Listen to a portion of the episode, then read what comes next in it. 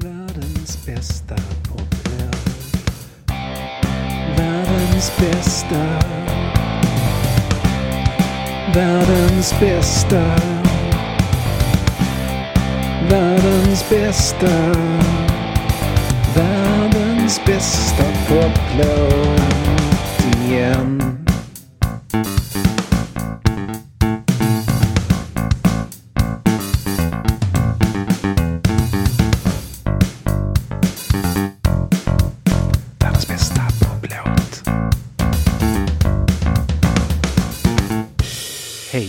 Shabaloba popvänner. Världens bästa poplåt är här. Jag är Nils Karlsson och jag är er guide idag genom det lila regnet eller genom tid och rum och genom arbete och fritid. Vi letar efter världens bästa poplåt och inte bara det. Vi letar efter den bästa poplåten som bygger på verkliga händelser. Lite formalia först bara, lika bra att få det avklarat. Glöm inte att berätta för personer du tror kan vara intresserade av popmusik om podden. Och om ni vill får ni jättegärna bli Patreon på Patreon. Länk finns i närheten, annars så hittar ni enkelt världens bästa poplåt via Google eller annan rimlig sökmotor. Okej, är ni beredda ungdomar? Nu kör vi! Världens bästa poplåt är en låt som bygger på verkliga händelser och den ligger på en skiva som föddes mitt under en brinnande konflikt, mitt i en kreativ tornado, mitt i England, mitt i 1990-talet. Ja, det är dags att ta oss till 1990-talets brittiska popscen. Och vi gör det genom en strålande låt med en listig användning av ACDCs fina riff på Let It Be Rock. Det är dags att besöka Blur.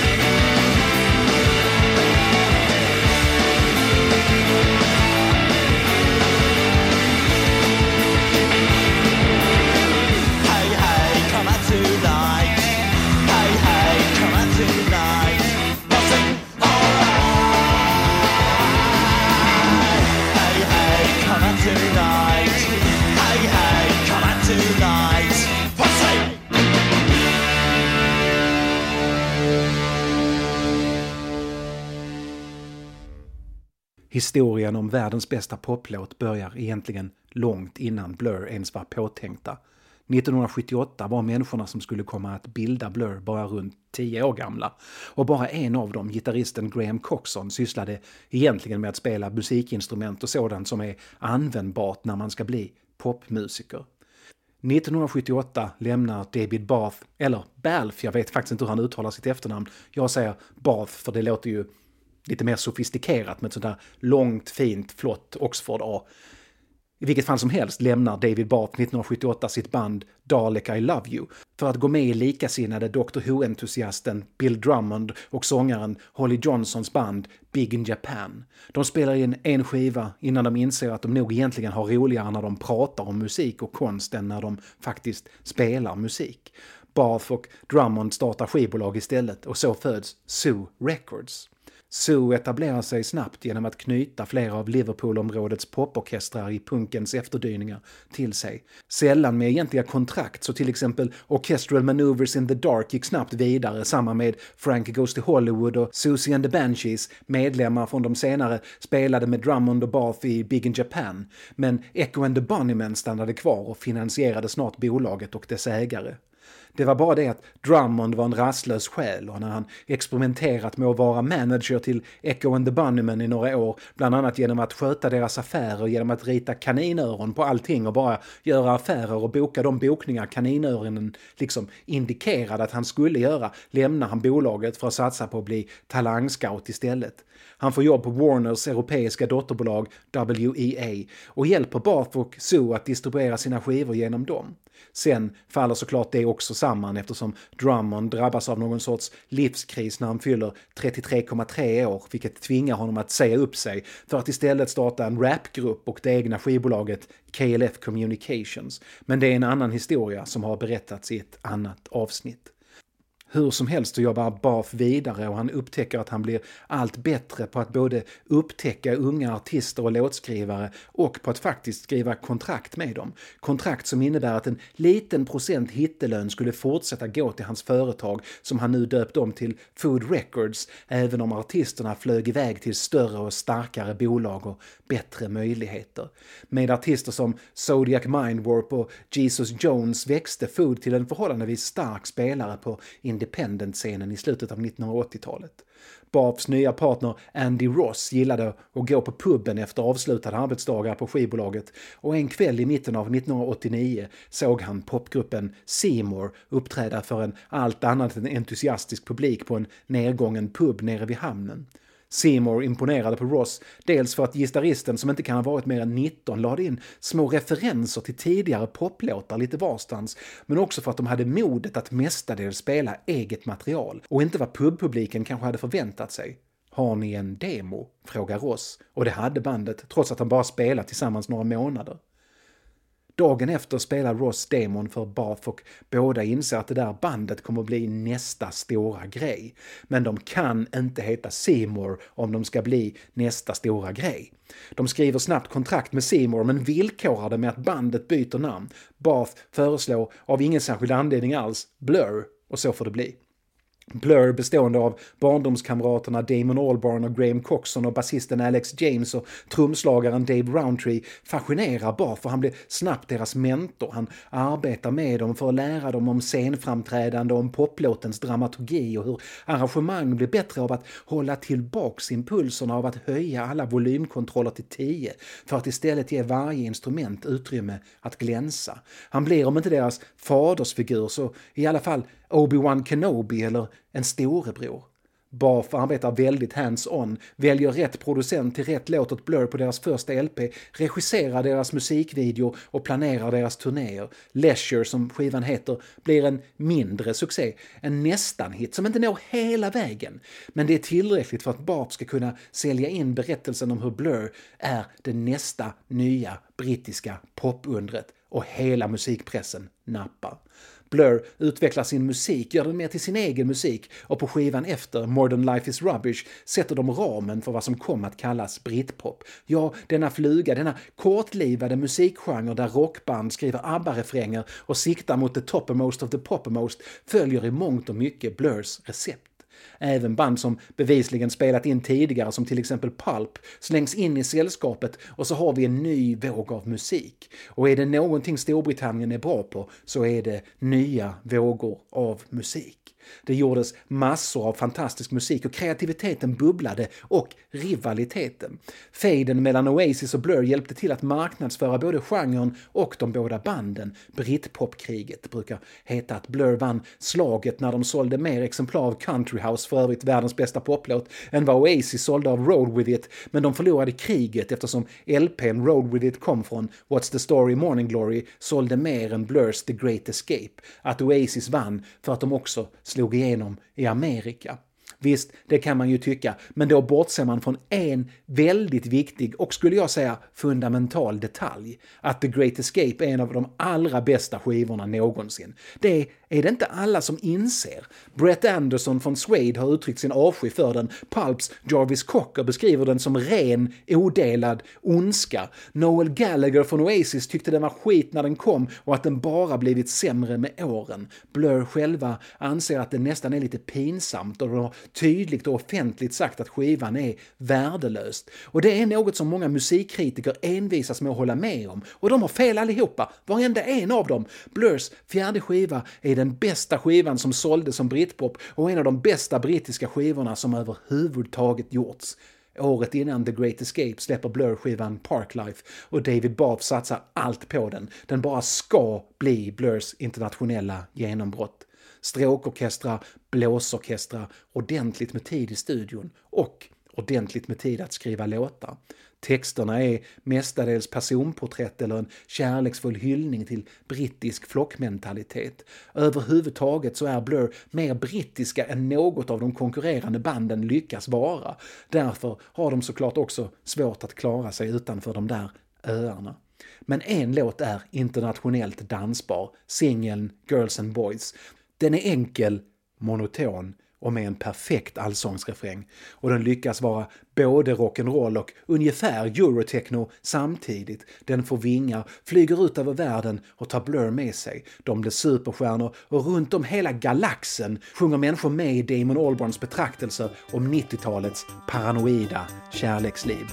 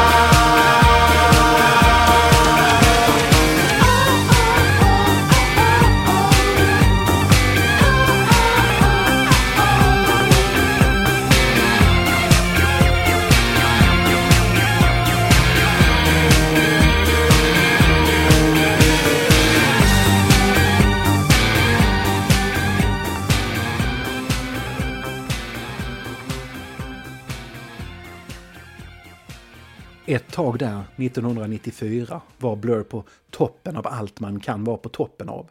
Spelades i varenda radio, var med i varenda tv-program, en het egendom minst sagt. Och Bath hade kontraktet med Blur och Zodiac Mindwarp och skotska duon The Proclaimers. Han hade börjat lyssna på ny musik, inte för att han älskade musik utan för att hitta de där säljbara artisterna. Han kom på sig själv med att avfärda musik som fortfarande berörde honom till förmån för musik som han förstod skulle göra sig bra på TV. Han beskrev sig för sina vänner, inklusive Bill Drummond som precis lämnat musikbranschen och bränt en miljon i kontanter för att visa sin avsky mot branschen, som en professionell cyniker men han hade inte hjärtat för det längre. Han hade satt Blur på ett närmast omöjligt uppdrag dessutom. De skulle turnera med Parklife och göra reklam för den samtidigt som de skrev och spelade in uppföljaren som bara måste hinna komma ut till julförsäljningen 1995. En dag fick Bath nog såg ut genom fönstret på centrala London och ringde den där kontakten han hade på EMI. Den som kommit med erbjudandet att köpa Food Records och alla artisterna för en hel massa miljoner. Jag säljer.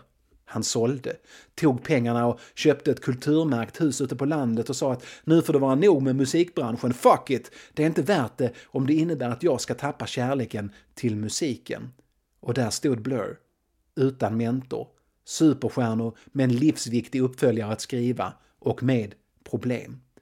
Blur hade tappat lekfullheten och ersatt den med en svartsynt uppgivenhet och öste in detta i de nya låtarna, i den nya skivan, den första som tydligen skulle ges ut på EMI och inte på Food. Värst existentiell kris hade Graham Coxon, gitarristen som hade kommit att avsky det insmickrande popljudet och insisterade på att få göra gitarrerna så fula som bara möjligt, dissonanta, aparta, det präglar hela skivan. Där Parklife var en kärleksfull betraktelse över Storbritannien är The Great Escape en helt uppgiven sådan.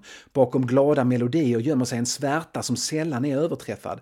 Titta bara på låten “Entertain Me”. EMI bad Blur skriva en ny Girls and Boys och Blur ger sig fan på att leverera. Det de levererar är nyckelspåret för att förstå hela skivan The Great Escape, den kanske viktigaste låten i Blurs karriär, i alla fall konstnärligt. Det finns bara leda och livströtthet i sången, känslorna ligger där nakna för alla att se och det perfekta groovet från James och Roundtree, det dansbara, repetitiva groovet störs av Coxons gitarrer som anstränger sig för att vara så jävligt fula de bara kan och det gör han ju sen på hela skivan. Han skippar allt vad musikteori och skalor heter för att istället sikta på det som skär sig och små syntslingor som ligger alldeles precis lite fel.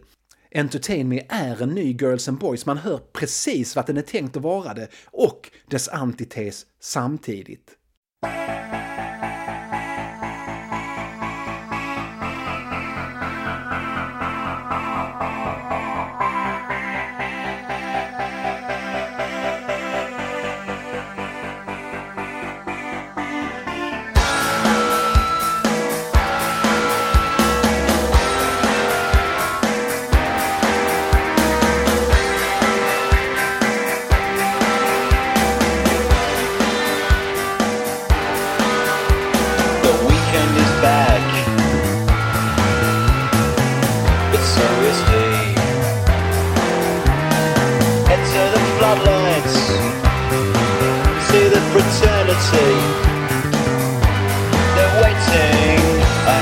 love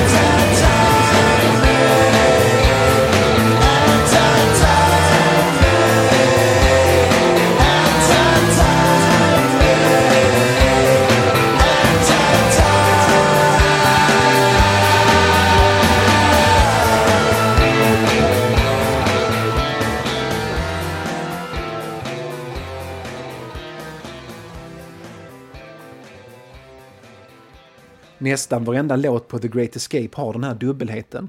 Den popmusikiga tralligheten och den dissonanta fonden.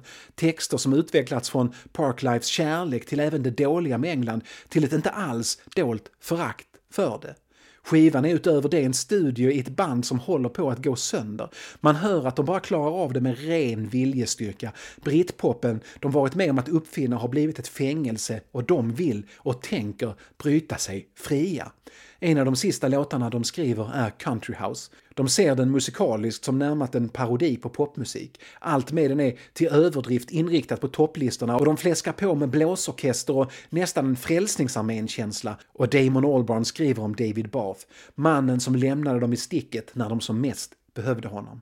Porträttet behöver inte ses som elakt. Det sjungs med en glimt i ögat och det finns tillräckligt många smarta vändningar och fyndiga rim för att den skulle kunna betraktas som en snäll karikatyr, men lyssna noggrant. Det låter som The Great Escapes gladaste låt, men den är den bittraste och giftigaste av dem.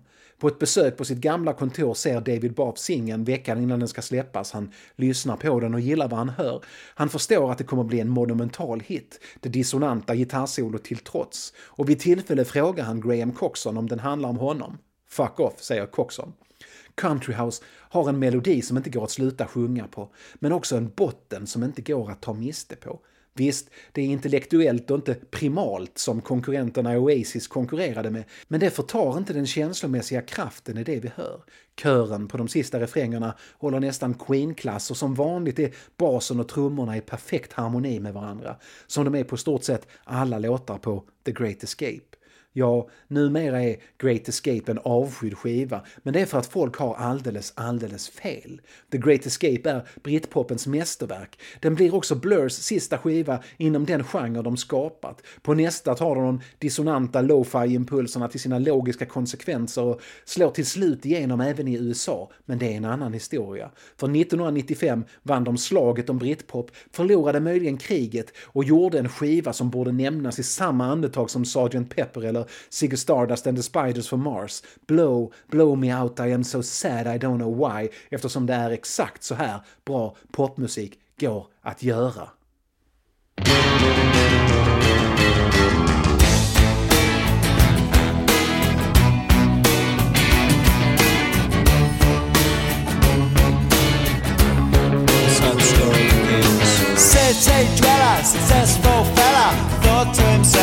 Oops, I've got a lot of money. Caught in a rat race, terminally. I'm a professional cynic, but my heart's not in it. I'm paying the price of living life at the limit. Caught up in the centuries, anxiety. Yes, it preys on him.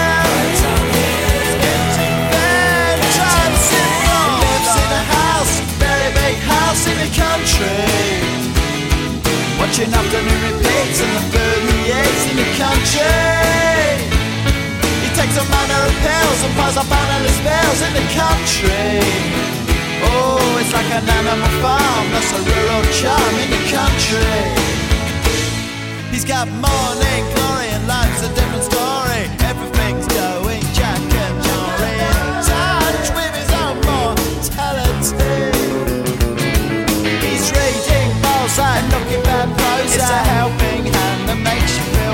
blind. Oh, it's a century's remedy for the things at heart.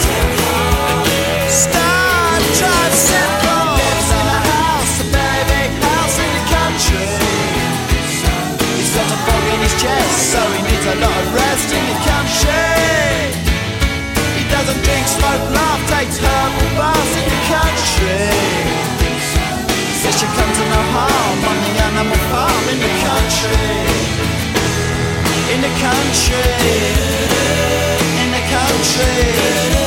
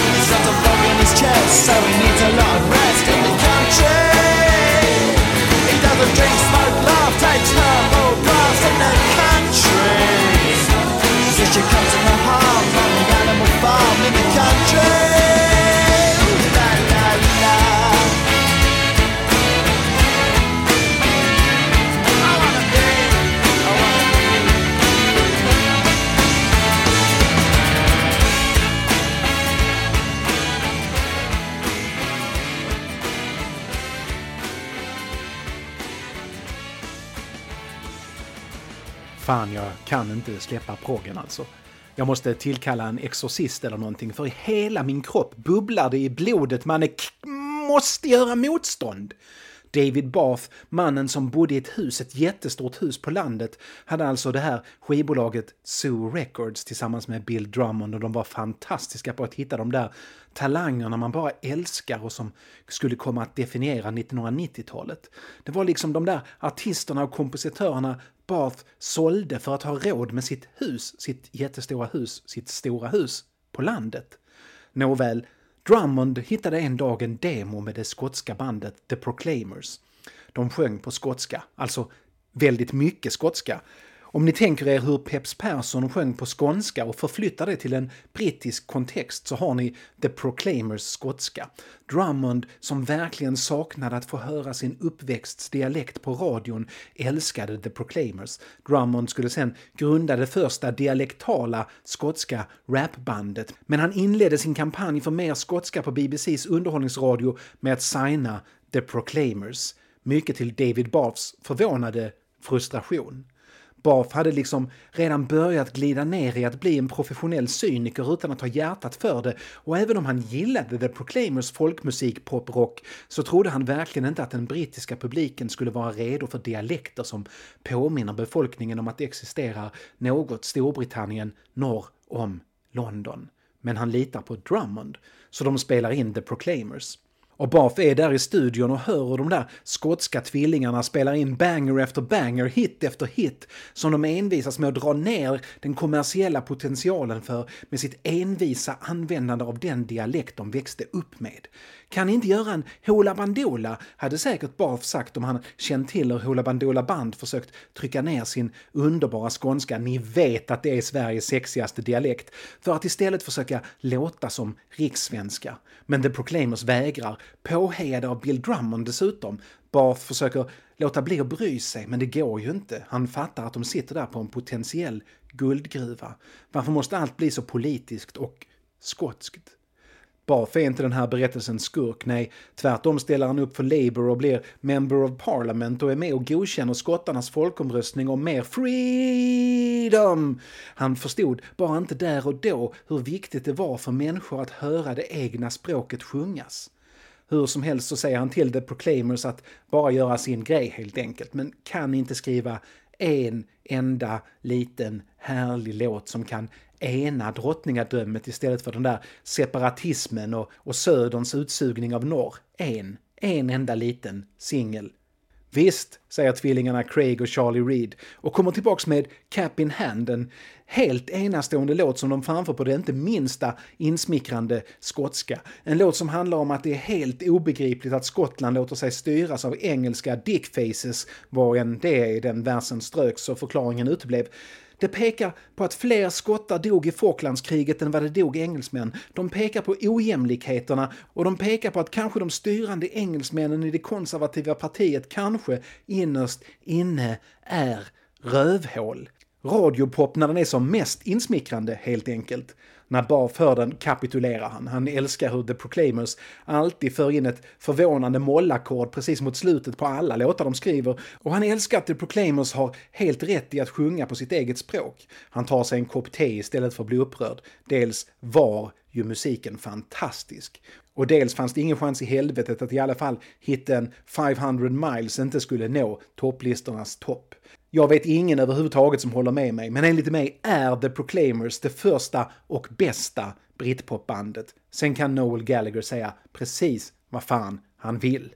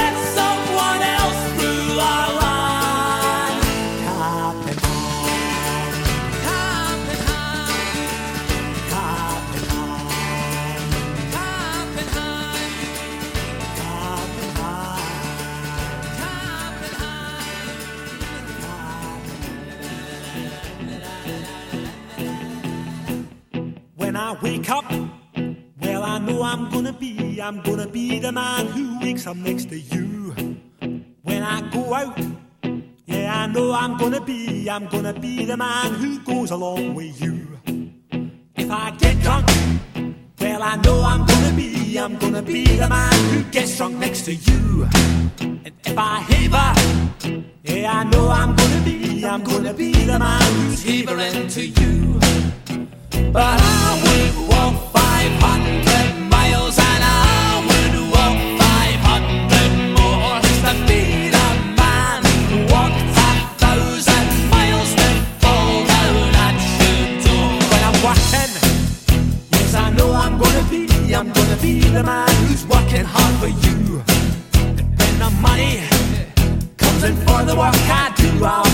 almost every